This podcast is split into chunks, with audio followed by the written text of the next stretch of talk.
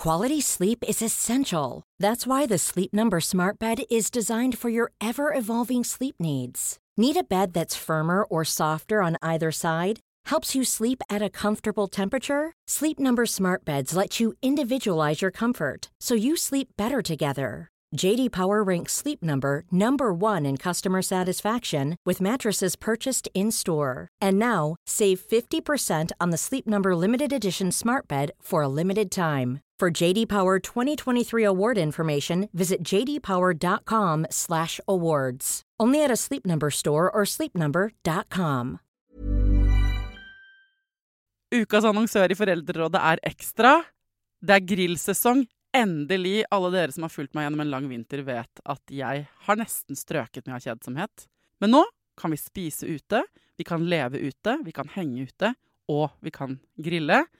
Ekstra har sitt største grillutvalg noensinne, og hør godt etter nå. Her er en del av grillutvalget deres. Habanero-pølser, salsiccia-pølser, black aged pepper-pølser, cheesy bacon-pølser, beefy burger, cheesy burger, skinny burger, big beefy gourmet-burger, fiskeburger med hvitløk, fiskeburger med baconrødbet og søtpotetburger, soppburger, barbecue, grillfilet, svinenakke med oregano og tomat, urtemarinert fårefilet, brisket, eller brisket som det egentlig heter, T-bone steak, flank steak, tomahawk, laksefilet med pesto, laksefilet med sitron, scampi med hvitløk og urter, crispy fiskeburger med ost, kyllingfilet med sitron og urter, kylling overlår, gyros, kyllingspyd, smoke, barbecue, lårfilet av kylling og entrecôte. Takk for meg. Dette er bare noen av produktene i Ekstra sitt største grillutvalg noensinne, og kommer bl.a. fra Norges mest prisvinnende grillserie, Grill Perfekt. Er det beste for barn å vokse opp med søsken, eller er det helt ok og like fint å vokse opp uten søsken? Jeg vet jo at jeg syns det er helt topp at jeg har vokst opp med to søstre, koser meg glugg med dem den dag i dag, men eh, er det liksom lurest for ungen min at eh, jeg eh, gir ham eh, flere barn å leke med. Denne uka, folkens, så handler Foreldrerådet om enebarn.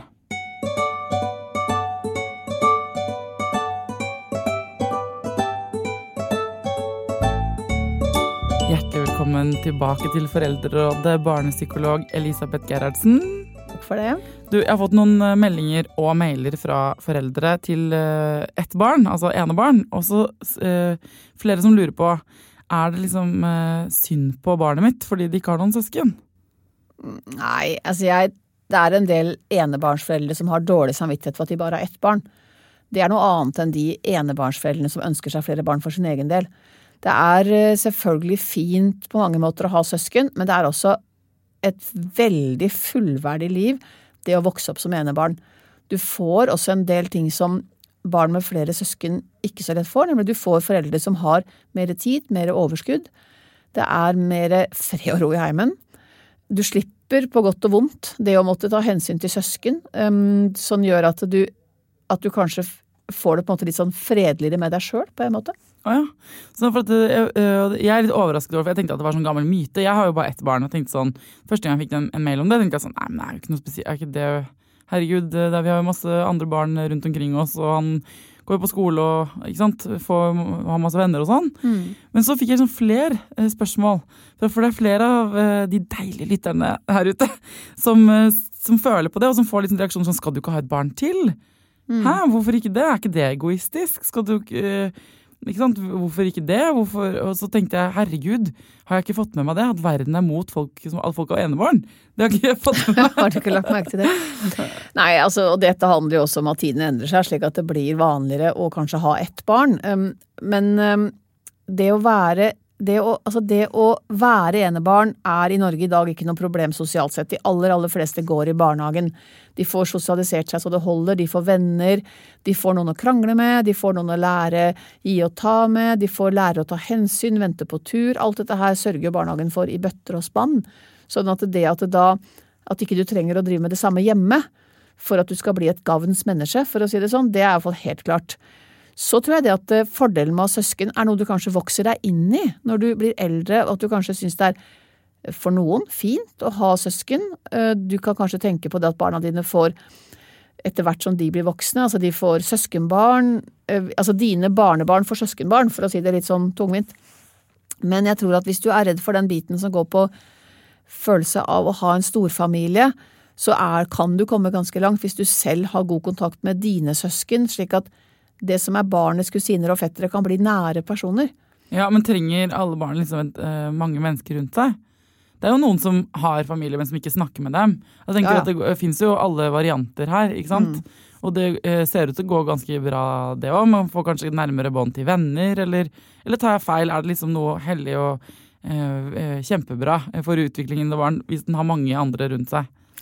Altså, Det trenger ikke være blodsbånd. Dette er veldig kulturelt betinga. I mange kulturer så er det slektskap viktig. Det å ha noen nære slektninger er det som på en måte gir deg en naturlig omgangskrets og kanskje også en beskyttelse i skolegården og etter hvert også hjelp og støtte.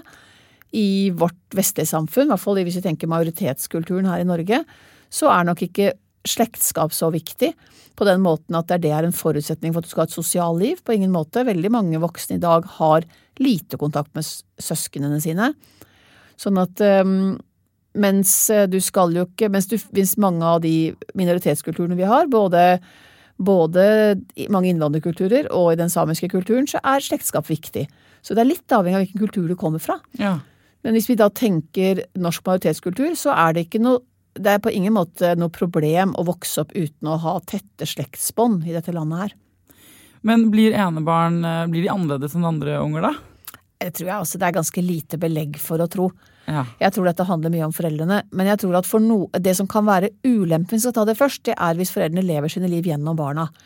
Slik at hvis du, Da kan bli mye trøkk på deg som det eneste barnet. Hvis eh, far har bestemt seg for å leve ut drømmen om fotballstjerne, og mor har bestemt seg for å leve ut drømmen om en som er elsker å lese dag og natt, fordi sånn var hun selv. Altså sånn, hvis du, hvis du gjerne vil ha et barn som er forma i ditt bilde, så bør du få flere, slik at de kan fordele trøkket litt. Ja, for at det blir belastende for ungen å skulle leve opp til foreldrenes forventninger. Ja, det blir det veldig fort. Og det kan også skinne litt for godt igjennom at du er litt skuffa. Hvis du er eksempel en ihuga turmenneske sjøl, og så har du et barn som er litt sånn sofasliter, eller vice versa. At du får dette rastløse barnet som syns at det må skje noe snart, mens du selv ønsker ro og fred. Sånn at du må i hvert fall godta at barnet ditt blir et eget menneske som kan være veldig annerledes enn deg, og kanskje til og med også veldig annerledes enn andre foreldre. Og gjør du det, så er det jo mye mindre problem å være enebarn. Men uh, blir de mer veslevoksne, da? Det kan jeg føle litt av, og til, fordi jeg eh, jo eh, Jeg vokste opp med to søstre, sånn at vi var alltid som barna. Mamma og pappa var sånn Men da kan barna Dere kan spise først, eller nå gjør vi det sånn, og så hadde de på en måte én stemme til oss. Og litt annerledes hvis man var én til én med dem. Da fikk jeg liksom mer sånn nærkont... Eller sånn, da følte jeg at jeg ble snakket som en voksen. Jeg er eldst, da, så jeg kjente litt på det ofte, at jeg blir behandlet uh, som barna. Mens nå, når jeg er alene med min unge, så eh, vi, vår dialog Vi snakker jo sammen, og så er vi jo bare han og meg. Så vi snakker jo sammen. Vi går på kafé sammen, vi spiser middag på restaurant noen ganger, og vi henger og prater.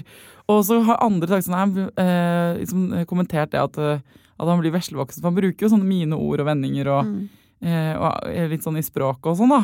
Så tenker jeg sånn, ja, men Det er jo fordi han jo forholder seg veldig mye til bare meg. Men hvis han hadde hatt masse søsken, så hadde han kanskje vært mer et barn. Altså, er det dumt? Jeg vil ikke si det er dumt. Altså det han får, han får jo da din udelte oppmerksomhet når dere sitter og spiser, for eksempel. Fordi, og du sitter jo ikke da og diskuterer siste nytt fra Amerikas presidenten han går ut fra, siden han er en liten gutt, men du snakker om ting som interesserer han, slik at samtalen foregår i mye større grad på hans premisser. Det er jo en fin ting for han, når han kanskje kan føle at han blir sett som seg sjøl, og ikke som en, gruppe, en person i en gruppe. Og så har jeg borti andre foreldre som sier at de savner det at barnet kan bli vant til å høre på voksensamtaler, fordi at det er ingen Det gjelder gjerne større barn, hvor foreldrene kan si at de opplever at enebarnet deres, og særlig hvis det er en enslig forelder med ett barn, aldri opplever en voksensamtale som de da kan måtte la seg inspirere av. Da. Men igjen handler det om at du har en omgangskrets. Altså? Hvis, hvis du alltid er alene med barnet ditt 24 timer, eller du er det jo ikke, men altså all fritid er du alene med barnet ditt, så blir, kan det bli litt tynt. Men er dere av og til flere voksne rundt bordet, flere barn i stua, så vil det her bli en naturlig veksling. Så enebarn er ikke nødvendigvis mer veslevoksne enn andre barn.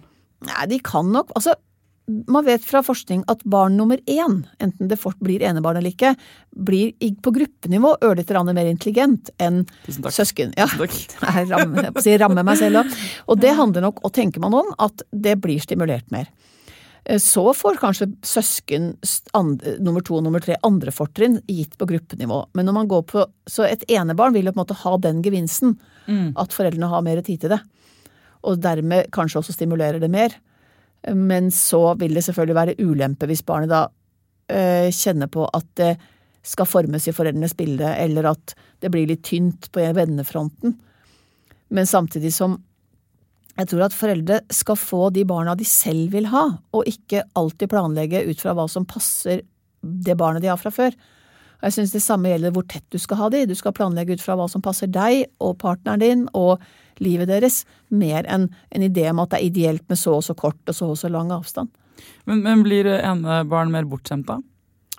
Det er også en myte, da. ikke sant? Det får man høre. Altså, jeg husker det var unger var sånn her, ja, men han er jo enebarn. Det er klart han er sånn. Mm. Altså, Man forklarte litt sånn urimelig oppførsel med at han, han var enebarn. Jeg tror man leter etter de unntakene som bekrefter regelen, på en måte. Eller man leter, man leter etter mytene, på samme måte som når det gjelder småbarn, så snakker man om at å, det er typisk jentete.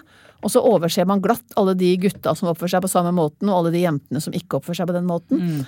Og, og, det samme med enebarn. Ser du en bortskjemt person som du tilfeldigvis vet er enebarn, så tenker du at det er forklaringen. Og så kjenner jeg hauger av voksne som er enebarn, og som er sympatiske, eh, sosialt velfungerende, rause personer. Og så kjenner jeg personer som jeg syns er ganske så selvsentrerte og selvopptatte, og som er, har to og tre søsken. Så det, i min erfaringskrets i hvert fall, så er ikke dette noe sånn at enebarn trekker noe kortere strå. Men for de som har ett barn, da, hvilke eh, tiltak kan de treffe? Eller sånn, hva, eh, er det noe sånn de skal huske på nå i sånn forhold til den der sosiale stimuleringen? Det man får gratis på en måte da ved, ved søsken? Ja, altså Det kan være fint hvis du har vennefamilier med, eh, altså som har barn sånn, som høvelig nær ditt eget barn i alder, eller sånn søskenaktig aldersforskjell, slik at barnet ditt venner seg til å være sammen med barn som er eldre enn det, yngre enn det, og gjerne venner seg til de samme barna litt. da. Mm. Og det, og det, kan også være greit å knytte noen bånd, slik at det blir en kontinuitet. Fordi det jeg kan høre noen ganger voksne, godt voksne enebarn snakke om, at de er litt trist når de er den eneste som husker barndommen med foreldrene, etter hvert som foreldrene faller fra. Ja. Og da er vi oppe i liksom, da snakker vi om middelaldrende enebarn. Men at du da kanskje du har en ja, må ikke nødvendigvis er en kusine eller fetter, men kanskje en venners barn som kan dele de samme erfaringene, som også husker dine foreldre godt, og som kanskje har vært på ferie med de.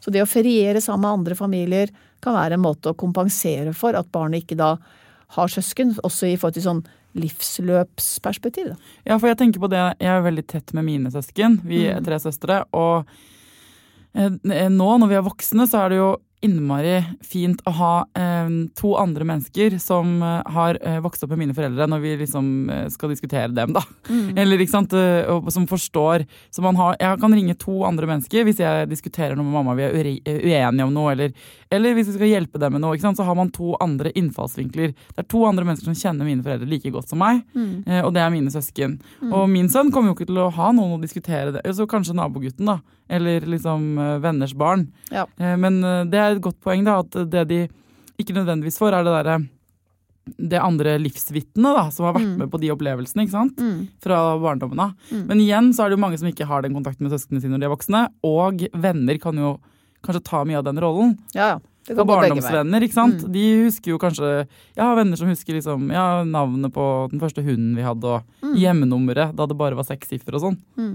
Ja, det tror jeg er um, fordelen med å ha venner som du har hatt over et langt liv. Eller gjennom, gjennom, livet ditt fra du var barn. Det at de kan ha de samme barndomserfaringene som du hadde. Fra det samme gata, fra de samme foreldrene. Du husker vennens foreldre, vennen husker dine foreldre.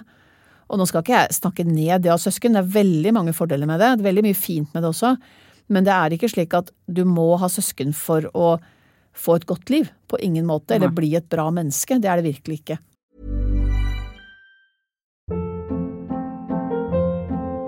Hold up. What was that? Boring. No flavor. That was as bad as those leftovers you ate all week. Kiki Palmer here, and it's time to say hello to something fresh and guilt-free. Hello Fresh. Jazz up dinner with pecan-crusted chicken or garlic butter shrimp scampi. Now that's music to my mouth. Hello Fresh. Let's get this dinner party started. Discover all the delicious possibilities at hellofresh.com. Cool fact: A crocodile can't stick out its tongue. Also, you can get health insurance for a month or just under a year in some states. United Healthcare short term insurance plans, underwritten by Golden Rule Insurance Company, offer flexible, budget friendly coverage for you. Learn more at uh1.com. Ukas annonsør i Foreldrerådet er Nextory. Det er en lydbok- og e-bok-app. Altså, du kan både høre på bøker og lese dem på telefonen din eller nettbrettet ditt. Og akkurat nå så får du 45 dager gratis, både til deg som kanskje har prøvd Nextory før, men også til deg som er helt ny. Jeg digger at også de som har prøvd det før, får lov til å prøve igjen. For å få 45 dager gratis, gå inn på nextstory.no foreldrer. Nextstory har tusenvis på tusenvis av bøker du kan lytte til eller lese. Og i dag har jeg tenkt å anbefale eh, noen bøker som eh, faller innenfor det som kanskje kalles selvhjelpsbøker. Men den kategorien har jo litt ufortjent dårlig rykte, spør du meg. Den første boka jeg vil anbefale, er boka som heter 'Psykolog med sovepose'. Johanne Refseth, som har skrevet den boka, var jo gjest her for noen uker siden. Den er absolutt verdt å lese eller lytte til. Andre anbefalingen jeg vil gi deg, er Sissel Grans bok 'Men størst av alt er begjæret', som handler om det å begjære noen andre enn den du er sammen med. Og jeg har også laget en episode med Sissel Gran om det temaet for et par år siden. Den boka er fantastisk. Hvis du har lyst til å prøve ut Nextory for første gang, eller eh, har prøvd ut før, men vi prøver det ut igjen, helt gratis i 45 dager, gå inn på nextstory.no skråstrek foreldrer. Så det er egentlig, når det gjelder enebarn, så er det eh, alt det vi tenker, er på en måte bare myter. Det finnes ikke noe belegg for å si at de skiller seg ut eh, på noen måte. I hvert fall ikke som er iøynefallende eller er noen forskjell av betydning, eller som vi, vi egentlig kan si med sikkerhet. Og jeg tror også at det, det, er jo Så er det liksom Ja, ok, du er kanskje enebarn, eh, og så hvis da foreldrene dine ikke bor sammen, så kan det hende at etter noen år så får du plutselig stesøsken. Så vi har jo ganske mange brokede varianter av enebarn som ikke er enebarn likevel. Ja, og attpåklatter av stesøskensituasjonen. Ja, sånn. stesøsken, halvsøsken, attpåklatter som likevel kommer rekende etter tolv år. Så, så jeg kjenner ganske mange som har vokst opp som enebarn, men som i realiteten ikke er enebarn. Ja. Av den grunn, da. Fordi de har nettopp hatt stesøsken eller de har halvsøsken. Og også varianter av barn som da har søsken, men som ikke vokser opp med disse. Det finnes jo mange sånne varianter av dette med å være mm. enebarn. Sånn at eh, For dere som har um, ett barn, da, der ute inkludert meg sjøl, hvis uh, noen hever et øyenbryn, eller sånn, så kan dere med hånd på hjertet vite at ikke det det i seg selv er ikke noe problematisk. Nei, det er pluss og minus med begge situasjoner. Akkurat som det er noen fordeler med å være barn i en kjempestor søskenflokk, og så er det en del minuser med det. Så er det bra å være enebarn, og så er det noen minuser med det, både i livsløpperspektiv og her og nå-perspektiv. Sånn og så er det noe med at du skylder jo ikke andre en forklaring. Det kan jo være mange slags årsaker til at folk har ett barn. Det kan være at det er noe du føler deg mest bekvem med. Det kan være økonomien som stopper deg. Det kan være at du ikke fikk flere barn. Det kan være kanskje en trist grunn til at ikke du har fått flere barn. Sånn at eh, jeg syns man skal være ganske så forsiktig med å klandre andre for at ikke de har fått mer enn ett barn. For det er ofte slik at folk er litt forsiktige med å spørre hvis du ikke har noen barn. For da aner de en slags biologisk kanskje årsak. Ja, folk Men burde i hvert fall være litt forsiktige. Ja, de burde være forsiktige, fordi at har du, bare, har du allerede fått et barn, så går det ut fra at resten handler om vilje fra din side, da. Mm. Det er slett ikke sikkert det gjør. Nei, sant. Det trenger ikke å ha noe med det å gjøre i det hele tatt. Nei, det kan være et sårt punkt for noen, det at ikke de har fått flere barn. Ja. Eller det kan være et bevisst valg som de føler at hvorfor skal alle sette spørsmålstegn ved dette valget? For jeg, jeg, Selv om jeg ikke har tenkt på dette med at enebarn er noe problem, egentlig, så kan jeg kjenne på det hvis f.eks. ungen min er veldig oppmerksomhetssyk. da, så uh, kan det bli spilt inn fra søsknene mine eller sant, folk som kjenner oss, da, og si sånn Det kan jo hende han får fordi han får utrolig mye oppmerksomhet når han er sammen med deg. Så tenker jeg sånn Å ja, for det er min skyld. Ja, det stemmer, det er min skyld, sikkert. Og så vet jeg ikke, ikke sant, for eh, akkurat det der med oppmerksomhetsbehov, det er jo Altså hvis man er, har ett barn, så er det klart at det barnet får den utdelte oppmerksomheten. Mm. Kan det ha noen negative konsekvenser? Jeg tror hvis du da har stilt deg inn på at din jobb er å være disponibel som en annen slags øh, tjener eller butler eller leketante 24 timer i døgnet, så får det sine ulemper, fordi barnet lærer aldri å lese dine behov Altså dine behov, misforstå meg rett, altså barnet lærer aldri at det må vente på noe, at nå er det andres behov som står foran. Sånn at har du bare ett barn, det betyr ikke at du da egentlig burde bruke all din ledige tid på trampolina eller foran Lego-klossehaugen eller i Barbie-lek, med mindre du elsker dette her, da. Og du, du kan gjerne trekke barnet inn i litt husarbeid og litt sånne ting for at, skal, for at, du skal få gjort noe du liker sammen med barnet. Men det er husarbeid? Hvis man liker husarbeid, bedre? Eh, Nei, Nei. men eh, fordi jeg for min del er liksom talskvinne for litt barnearbeid på, på en flåsete måte. Fordi jeg tenker at da gjør du noe sammen med barnet, og du gjør noe nyttig som du likevel skulle gjort, og barnet får både sosial kontakt og faktisk trening i å gjøre noe som er nyttig. Ja. Og som jeg tenker er vel så verdifull tid, sammen med både toåringen og tolvåringen som å sette seg ned med den Barbie-dokka. ja.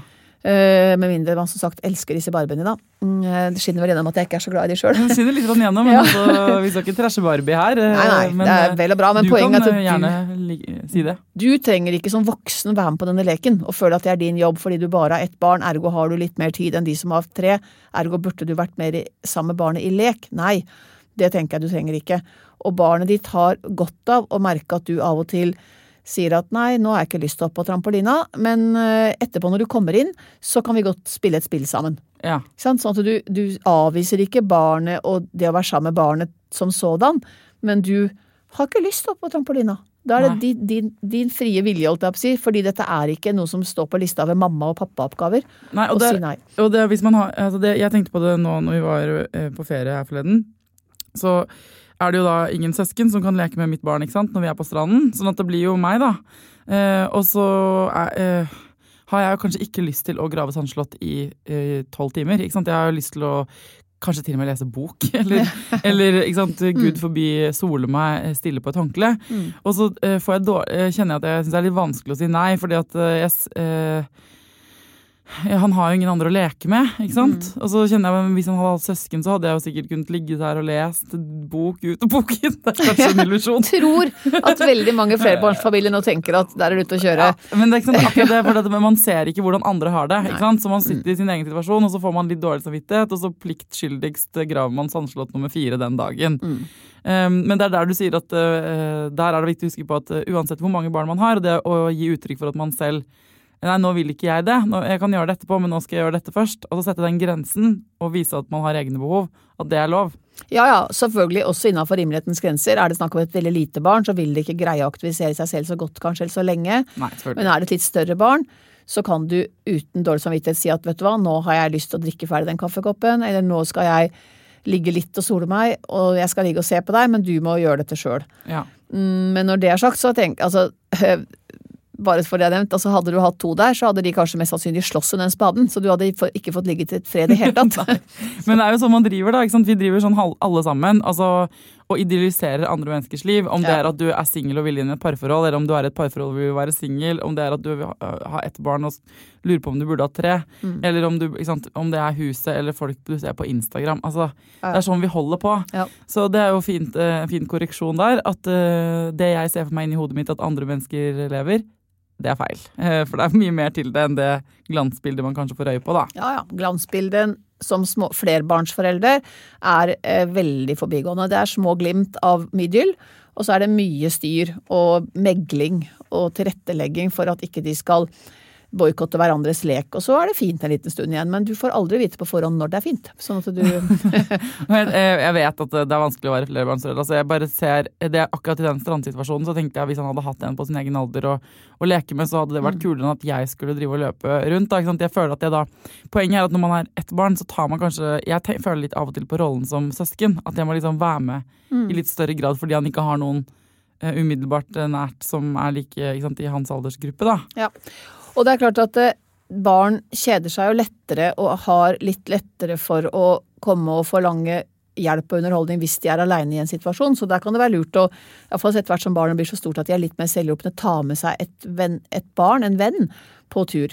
Jeg har også gjort det sjøl. Tatt med eh, ett barn og en kompis på telttur, for eksempel. Gjort sånne ting. Og da har de det kjempegøy. Ja, Og det spesielt da har du selvfølgelig håndplukka den kompisen. Ja, de er jo ikke i krig, sånn som det ville vært hvis det var søstera. Sånn at det, det kan være en fin måte å sørge for at du også får, kan sitte og se på at de leker. Og så er det også viktig at ikke man lar seg drive av en slags dårlig samvittighet for at man ikke har gitt barnet sitt søsken, så skal du liksom overkompensere. Ikke fordi du vil det, eller fordi barnet maser om det, men fordi du har en slags idé om at det er synd på dette barnet ditt. Ja, da er vi inne på noe viktig, tror jeg. Ja, det tror jeg òg. Dårlig samvittighet er gift for ethvert forhold, og det er også skadelig i foreldre-barn-forholdet. Har du dårlig samvittighet for noe, så må du jobbe med det som gjør at du har dårlig samvittighet, slik at du får lagt den fra deg. Eh, Fordi hvis du skal gå inn til å kompensere for en gammel synd, så blir det veldig fort å gjøre barnet en bjørnetjeneste. Word. Jeg får bare lyst til å eh, skru opp volumet sånn ekstra høyt på det du akkurat sa. Jeg tror, det- altså, hvis det hadde funnet en knapp hvor man, så man kunne liksom slette dårlig samvittighet fra foreldres uh, sinn innenfor rimelighetens grenser, så hadde jeg trykket på den hver morgen. ass. Tenk så koselig det hadde blitt. da. Ja. Uh, hvor mye mer avslappa vi hadde vært. Hvor mye Ja. tryggere på oss sjøl og sånn. Men uh, også er det et element til. For at, heldigvis er jo man i et samfunn, og i Norge så er det jo sånn at det er jo Staten har på en måte tatt sin del av ansvaret for at barna våre skal sosialiseres. da. Hvis vi hadde eh, bodd et sted eller vært i en eh, situasjon hvor det var liksom meg og, det var meg og Tidemann da, på en hytte, og så var det oss to, og det var det, så hadde jo jeg kanskje måttet jobbe litt med den sosialiseringen, men vi har jo lagt til rette for det med barnehage og fritidsaktiviteter og skolen. Og hvis han ikke lærer like fullt å dele hjemme, så lærer han seg jo veldig at han må dele når han er eh, sammen med andre unger. Mm. Han er jo det stort sett hele dagen. Ja, ja. Det er veldig, veldig mye bra kompensering i at vi har barnehager. Og der er det de samme barna hver dag. Det er jo ikke nye hele tiden. SFO er de samme barna, klassen er stort sett de samme barna. Slik at du får du bli kjent med andre barn. Det er klart, En klassekamerat blir jo ikke helt som et søsken i forhold til hvor godt kjent du blir, men i forhold til alle disse tingene med sosialisering, så får du det i bøtter og spann. Det gjør du. Så det, så der, så det, men jeg tror kanskje at man som foreldre skal bare passe på litt i forhold til at når du for eksempel er vant til at det er bare deg og gutten din og sitter og prater ved kjøkkenbordet, så kommer det en ny voksen til. At ikke du lar da barnet fortsette å ha rollen som hovedperson i enhver samtale. At du da også må være litt bevisst på at du, nå snakker jeg litt med henne, nå må du vente litt. Slik at ikke man lar barnet på en måte kuppe enhver samtale, enhver sosial situasjon, fordi han eller hun er vant til å få din udelte oppmerksomhet. Nettopp. Og øve seg på den gruppepraten. Ja, øve seg på gruppepraten, og ikke falle for den ganske nærliggende feil at du syns at din fireåring eller tolvåring for den saks skyld er så vanvittig sjarmerende at du tar det for gitt at alle syns det er fint at praten stilner straks det hever stemmen. For det hører jeg fra andre igjen, at de syns ikke det er så sjarmerende. Og det er klart at det er veldig synd for ditt barn at det får lov å spille seg ut på en måte som andre egentlig har litt oppi halsen. Ja, det der er jo vanskelig å ha et blikk på, da. For at man mener jo at det barnet sitt eh, sier eh, da, i dette tilfellet er kjempespennende. Mm. Men når man tar et blikk rundt bordet og sånn tenker det kan jo hende at eh, tante Anne ikke ville bli avbrutt i sin fortelling om jobbhverdagen fordi ungen din fant en ert Ja. eh, ved siden av tallerkenen. Eller at venninna di som kom på besøk, faktisk syntes det var ok at dere begge drakk opp kaffekoppene før du sprang for å være med på trampolina. Eller at det er ikke sikkert at grillfesten dere er på skal avbrytes i halvtimer fordi ditt barn skal framføre et eller annet der og da påfunnet såkalt teaterstykke, eller fortelle en historie, eller prøve å dra i gang den blokkfløytegreiene. Altså det er noe med å kjenne på at folk er der for å samles, men ikke nødvendigvis for, at, for å være ditt barns publikum. Nei. Det kan jo hende de kan, eh, de kan overleve ett sånt blokkfløytespill, da. Jo, jo, det kan de gjøre. Og spesielt hvis de kommer hjem til deg og ditt barn, og da kan de, må de tåle litt blokkfløyte, eller måtte, hva det måtte være. Men, men bare pass på litt at ikke du lar barnet, som sagt, kuppe hele den Ja, og ikke fordi at barnet ikke, ikke så den plassen, men det er jo fordi at det er utrolig kjipt for det barnet å kjenne og få de der Altså, du vil jo ikke at omgivelsene skal bli lei av ungen din. Nei, du vil jo ikke det. For det virker jo ikke, er ikke noe deilig, Nei. fin opplevelse for ungen din. Nei, det er ikke noe fin opplevelse for ungen din i det hele tatt. Og det er noe med å på en vennlig, men klar måte si at nå må du vente litt, for nå skal vi først. Du, nå snakker hun. Eller vent litt, nå, nå er det hans sin tur. Selv om det kunne gått veldig fort og greit å la barnet ditt avbryte, da. Og igjen, selvfølgelig avhengig av alder. Helt små barn har jo vanskelig for det her. Men alt i alt, altså, altså her, dette her er jo ting som gjelder folk med flere barn også, som kanskje bare er litt mer relevant hvis man bare har ett. eh, ikke sant? For det skjer ikke av seg selv, så man må kanskje ha en liten tanke på det. Uh, Men utover det så skal altså ikke foreldre til enebarn egentlig bekymre seg så veldig. Nei, nei, nei. Absolutt ikke. Jeg tror ikke enebarn flest tenker så mye på at de er enebarn hvis ingen andre kommenterer på det. Nei. Det er de rundt som lager dette til et problem ved at de snakker om det. Stakkars deg, har du ikke søsken, eller hvorfor har ikke du noe søsken? Og, og at vi voksne, eller foreldre som bare har ett barn, kanskje kan tenke ut noen svar. For av og til får du veldig direkte spørsmål fra andre barn i barnehagen. Hvorfor har ikke dere søsken? Nei, vi fikk ikke flere barn, vi. kan du si da. Det er jo sant enten du ville det eller ikke ville det. Altså legge opp til noen sånne kjekk og grei svar som kan komme da. Uten å lage noe sånn stort nummer ut av det, uten å bli veldig sår på barnets vegne, uten å vise at det, dette er touchy spørsmål, for det er klart det er en femåring som spør. Så, så kan du ikke på en måte stå der med øynene og vise at dette syns du er uhøflig å spørre om. Nei. Nei, og så kan du jo også inni hjertet ditt vite at det er ikke eh, noe forskningsmessig belegg for å tro at det er noe problem. Ikke sant? Sånn at det er bare en gjentagelse av en myte, på en måte.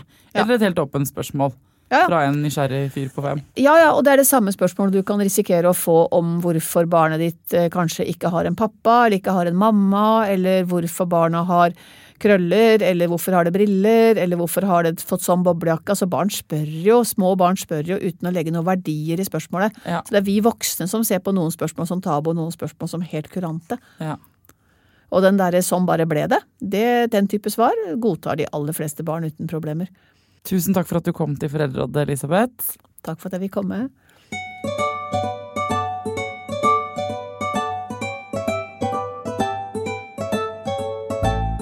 Det beste med denne podkasten Altså det er mange ting som er skikkelig digg med denne podkasten. For det første er det digg at jeg kan grave i hodene på smarte eksperter, sånn at jeg blir klokere, og alle andre.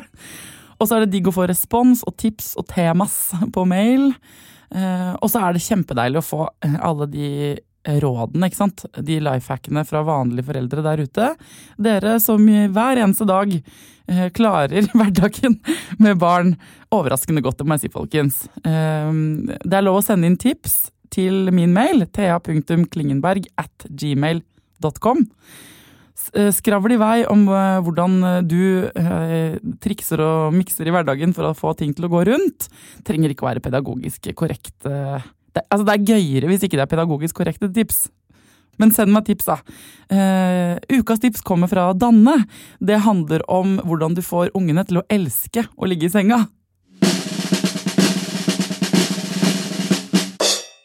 Jeg har tre barn. De er store nå, men da de var små Barn er som kjent ikke alltid like lett å få til å legge seg.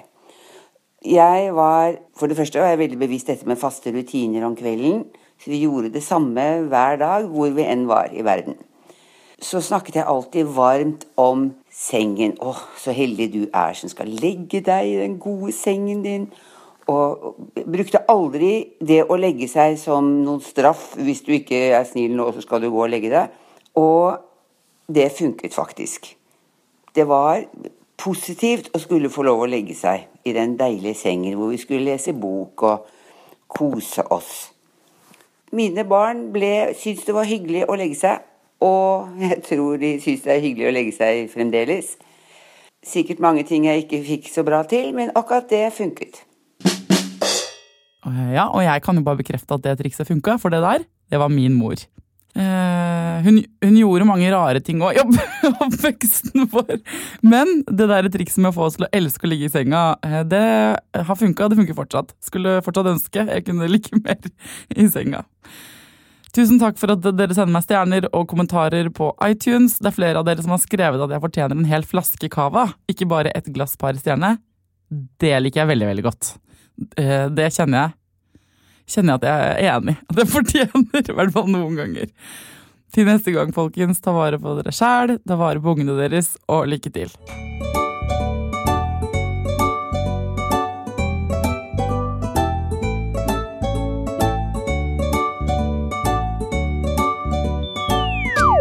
Produsert av Rubicon Radio.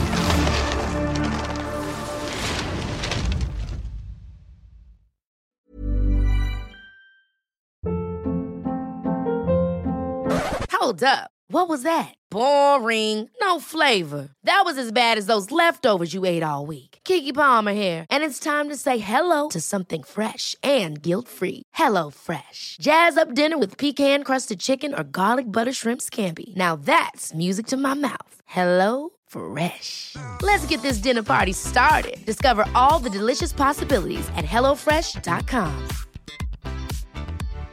Hi, I'm Daniel, founder of Pretty Litter. Cats and cat owners deserve better than any old fashioned litter. That's why I teamed up with scientists and veterinarians to create Pretty Litter. Its innovative crystal formula has superior odor control and weighs up to 80% less than clay litter. Pretty Litter even monitors health by changing colors to help detect early signs of potential illness. It's the world's smartest kitty litter. Go to prettylitter.com and use code ACAST for 20% off your first order and a free cat toy. Terms and conditions apply. See site for details. Mom deserves the best, and there's no better place to shop for Mother's Day than Whole Foods Market. They're your destination for unbeatable savings, from premium gifts to show-stopping flowers and irresistible desserts. Start by saving 33% with Prime on all body care and candles. Then get a 15-stem bunch of tulips for just $9.99 each with Prime. Round out Mom's menu with festive rosé, irresistible berry chantilly cake, and more special treats. Come celebrate Mother's Day at Whole Foods Market. Hey, it's Paige DeSorbo from Giggly Squad. High quality fashion without the price tag. Say hello to Quince. I'm snagging high-end essentials like cozy cashmere sweaters, sleek leather jackets, fine jewelry, and so much more. With Quince being 50 to 80% less than similar brands. And they partner with factories that prioritize safe, ethical, and responsible manufacturing. I love that. Luxury quality within reach. Go to quince.com slash style to get free shipping and 365 day returns on your next order. Quince.com slash style.